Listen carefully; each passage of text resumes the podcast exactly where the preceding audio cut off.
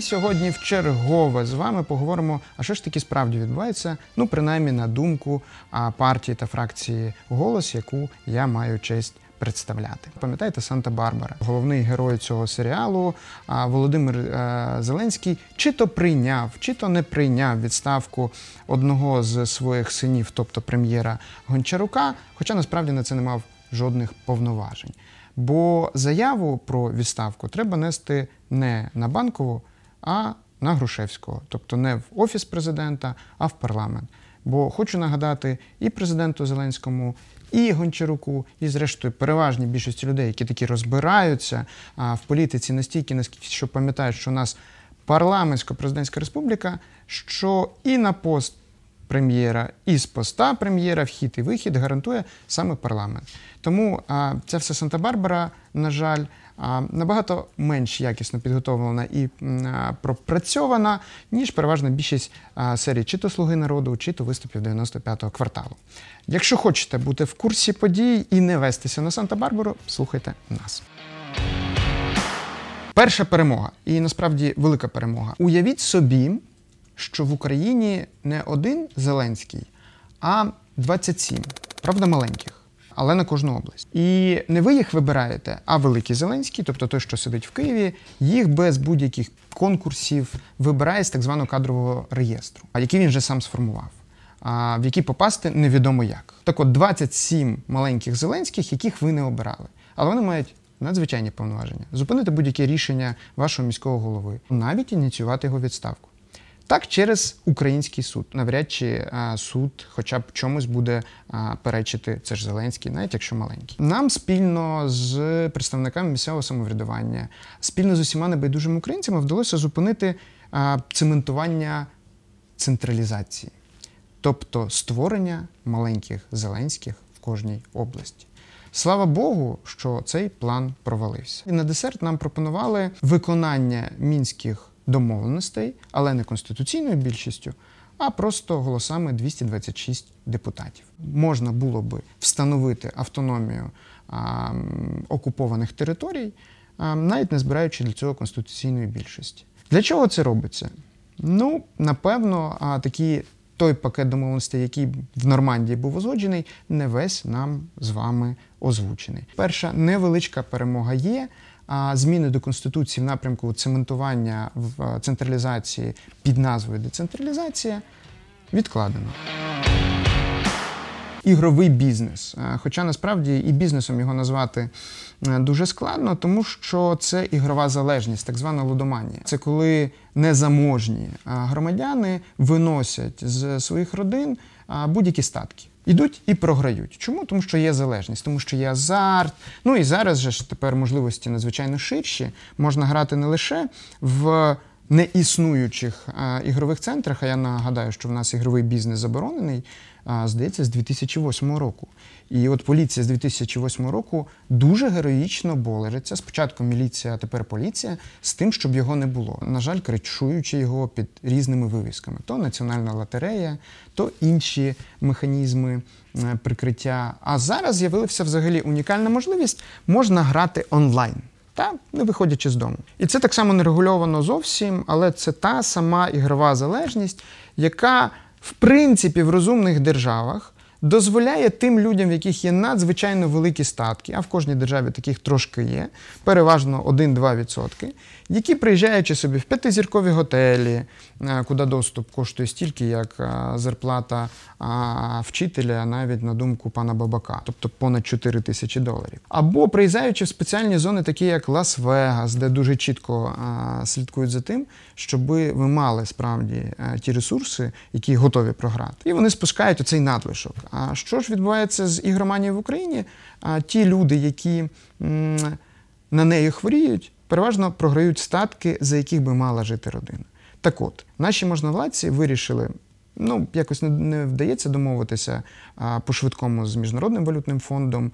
А, позичати поки ще вдається, ну але хто ж його знає, до чого догосподарюємося. Вирішили легалізувати ігровий бізнес. Навіть заклали 4 мільярди гривень на те, щоб поповнити бюджет. Можна буде і вчителям, і лікарям щось здати. Ну, правда, незначне. А от втрати будуть величезні. Просто давайте думати як бізнесмени. Якщо бізнесмен розуміє, що йому потрібно віддати комусь 4 мільярди, він буде будувати бізнес приблизно так, щоб цих 4 мільярди це було десь третина того, що він заробить. Тобто 10-12 мільйонів мають витягнути з чиїхось кишень для того, щоб 4 з них попало в бюджет. А тепер дивимося, з кого будуть витягати. Пропозиція дуже проста: ігрові автомати можуть стояти у трьохзіркових готелях. Зараз система отримання трьох зірок настільки проста, що скоро ми з вами е, будемо бачити, як будь-яка собача будка, яку не кожен зможе збудувати, легко зможе отримати цих три зірки. І насправді та ситуація, що у нас е, станом на зараз понад е, 80 е, готелів в такому місті, як Івано-Франківськ, вже мають три зірки, чітко показує, що кількість місць, де будуть розміщені гральні автомати, буде в такому місті не менше, ніж 80. В Тернополі більше, ніж 60, а в Харкові близько 200. І от питання. Ми, власне, обмежуємо доступ чи навпаки його збільшуємо? Країна, яка насправді не дуже піклується про своїх громадян, знову ж таки, замість того, щоб унормувати певну сферу, забрати її з тіні і кришування правоохоронців, робить все для того, щоб було погано. Поборемося до другого читання, щоб цю ситуацію виправити. Не могло бути такого, щоб власне чогось хорошого не здобути. Нарешті вдалося досягнути певної користі для малого і середнього бізнесу. Для того прошарку підприємців, які дуже рідко коли можуть претендувати на якісь дотації з боку держави, а які скоріше розглядаються як найбільш м, такий незахищений а, елементи, тому тиснуть на них переважно досить часто. Замість того, щоб контролювати монополії, де можна отримати дуже багато грошей, щоби забирати гроші в олігархів, які їх мають.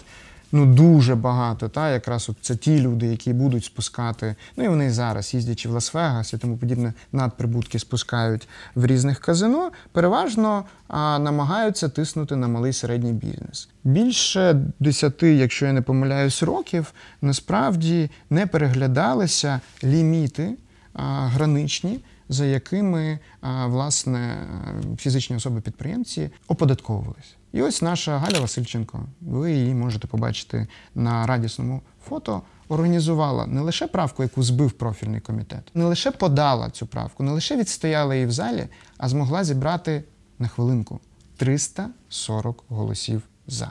Ми не будемо говорити, хто не проголосував. А ви це можете побачити на сайті Верховної Ради, але фракція голос може зібрати конституційну більшість за якісні зміни. Ну, це не питання, а навіщо така фракція і як ми впливаємо. І наскільки потрібен цей вплив, говорить інша ситуація ситуація з Державним бюро розслідуванням. Такі мужні агенти, які завжди стоять на сторожі інтересів а, всередині країни. У нас виходить чомусь завжди не зовсім так. Ну, наприклад, свого часу призначили пана Роману Трубу як певний компроміс. І як тільки змінилася влада, він почав ту владу, яка його призначила, топити абсурдними справами. Зараз зробили ще нагліше. Призначили 100% людину президента пані Венедіктову, і вона, не чекаючи, поки буде запущено адекватний конкурс на керівника, і керівник сформує структуру, почала призначати заступників. Чомусь обирала з гірших. Адвокат Януковича став першим заступником органу, який би мав розслідувати справи режиму Януковича. Вам не здається абсурдним? Юридичною мовою це називається конфлікт інтересів.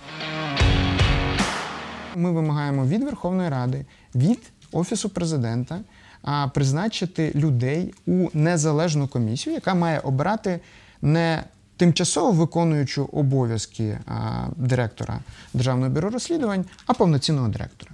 Ми запропонували адвоката родин Небесної Сотні, громадську активістку, людину, яка не має жодного стосунку до жодної політичної сили, Євгенію Закревську. Інші політичні фракції теж заявили, що готові підтримувати Євгенію Закревську. Ну, подивимося, хоча б один незалежний кандидат з української сторони, це вже буде багато що означати. Єдине, що зараз виглядає, що з конкурсом не поспішають і приймають закони, щоб потім їх не виконувати. Пам'ятаєте, була така цікава заява про те, що іноземні інвестори, хоча зараз е, вже деякі міністри кажуть, що і українські теж, які інвестують в Україну понад 100 мільйонів доларів, будуть мати певний такий режим спеціальний сприя- сприяння. Та? Будуть якісь інвестиційні няні. Але будучи в Давосі і спілкуючись з інвесторами, ми запитали, з чим їх, їх цього досить. Ну, українські інвестори в один голос говорили, так, а чим ми гірші? Ми тут працюємо постійно. Що це за несправедливість? А, а іноземні говорили: ну ви знаєте, нам би хотілося, щоб верховенство права було для всіх. Тому що, а як розрізнити наші інтереси, інтереси, наприклад, наших постачальників, або наші інтереси і інтереси працівників, які працюють у нас, які є громадянами України. Ну тут жодна няня не розбереться. Так ось, це говорять не лише інвестори. Минулого тижня Transparency International така організація в світшоті українського представництва, якої маю честь вам презентувати, власне, певне закулісся української політики, оприлюднила рейтинг про те, наскільки корупційною сприймається та чи інша країна в світі. І ось Україна, на жаль, вперше з часів Революції Гідності втратила позиції. Якщо раніше ми мали 32 зі 100, 100 – це корупція відсутня, 0 – це тотальна корупція. Та найменше корупції мають такі країни, як Нова Зеландія, Данія. Ну і ви самі розумієте, який там рівень життя. А найгірше з корупцією в Сомалі, Лівії, Сірії, і який рівень життя там ви розумієте. Так от ми, на жаль, досі не вирвалися з категорії країн, корупція в яких фактично підміняє владу. Ми довший час прогресували після Революції Гідності, хоча знову ж таки темпами незначними. Бо, наприклад, Вірменія цього року набрала 7 балів. Ми набирали в рік 1-2. З позитиву ми десь років два тому перегнали Росію і активно відриваємося. Оце на тему того, чи діють санкції, чи власне все так добре в країні агресора. Але ми поки що не навели порядок власному домі. Що стало причиною падіння власне рейтингу? Поки що це не діяльність поточної влади. Чому просто не встигли оцінити? Стагнація антикорупційних ініціатив, які приймала ще попередня влада. Ну, пам'ятаєте, блокування роботи Верховного суду, оці всі конфлікти навколо Укроборонпрому, та де там пацанчики рішали, кому посколька.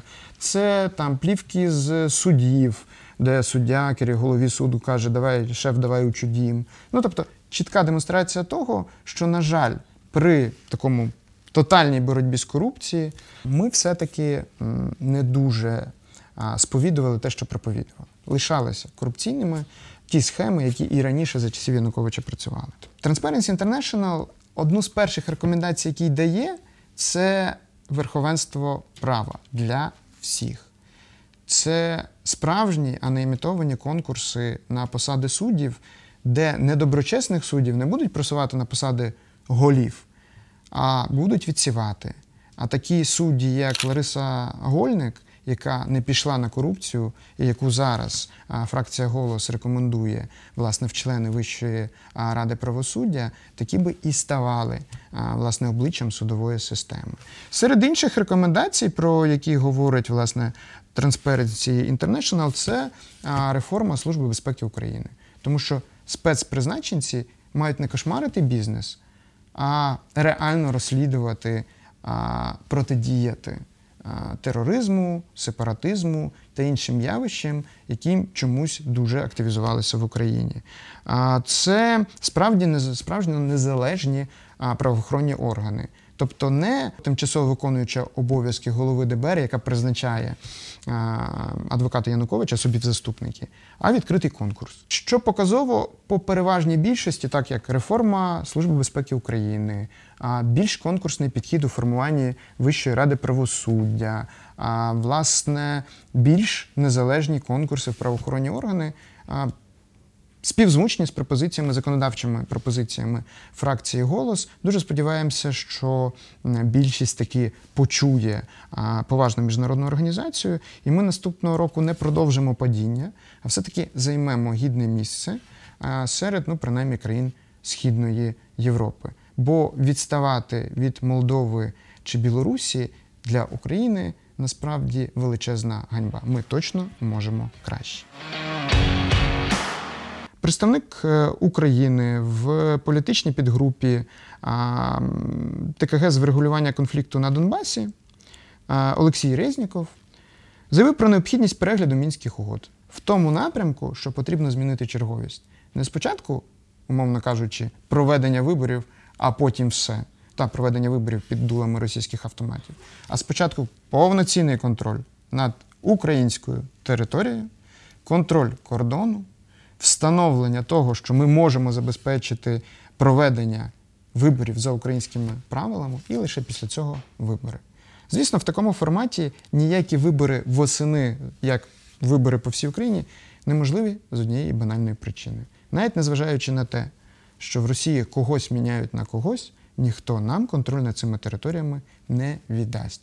І треба готуватися до так званого плану Б довгої реінтеграції, де ми чітко будемо розуміти, що ми інтегруємо не лише території, а найголовніше серця і уми тих, хто живе на цій території.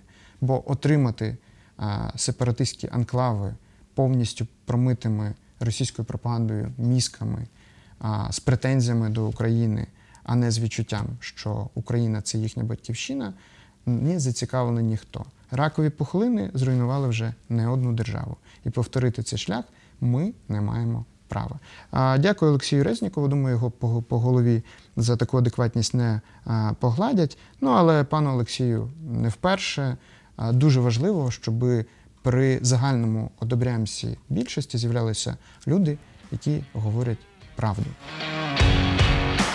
Підсумую дуже важливим посилом. Якщо ви не хочете, щоб 2957 серія Санта-Барбари, метою якої є просто відведення уваги від найважливіших подій, постійно поставала перед вами, щоб вас згодовували оцією низькоякісною телевізійною продукцією. Зберігайте спокій, читайте Конституцію і слухайте новини від партії Голос. А підписуйтесь на наші канали в соціальних мережах, слідкуйте за нами, де тільки зможете нас знайти.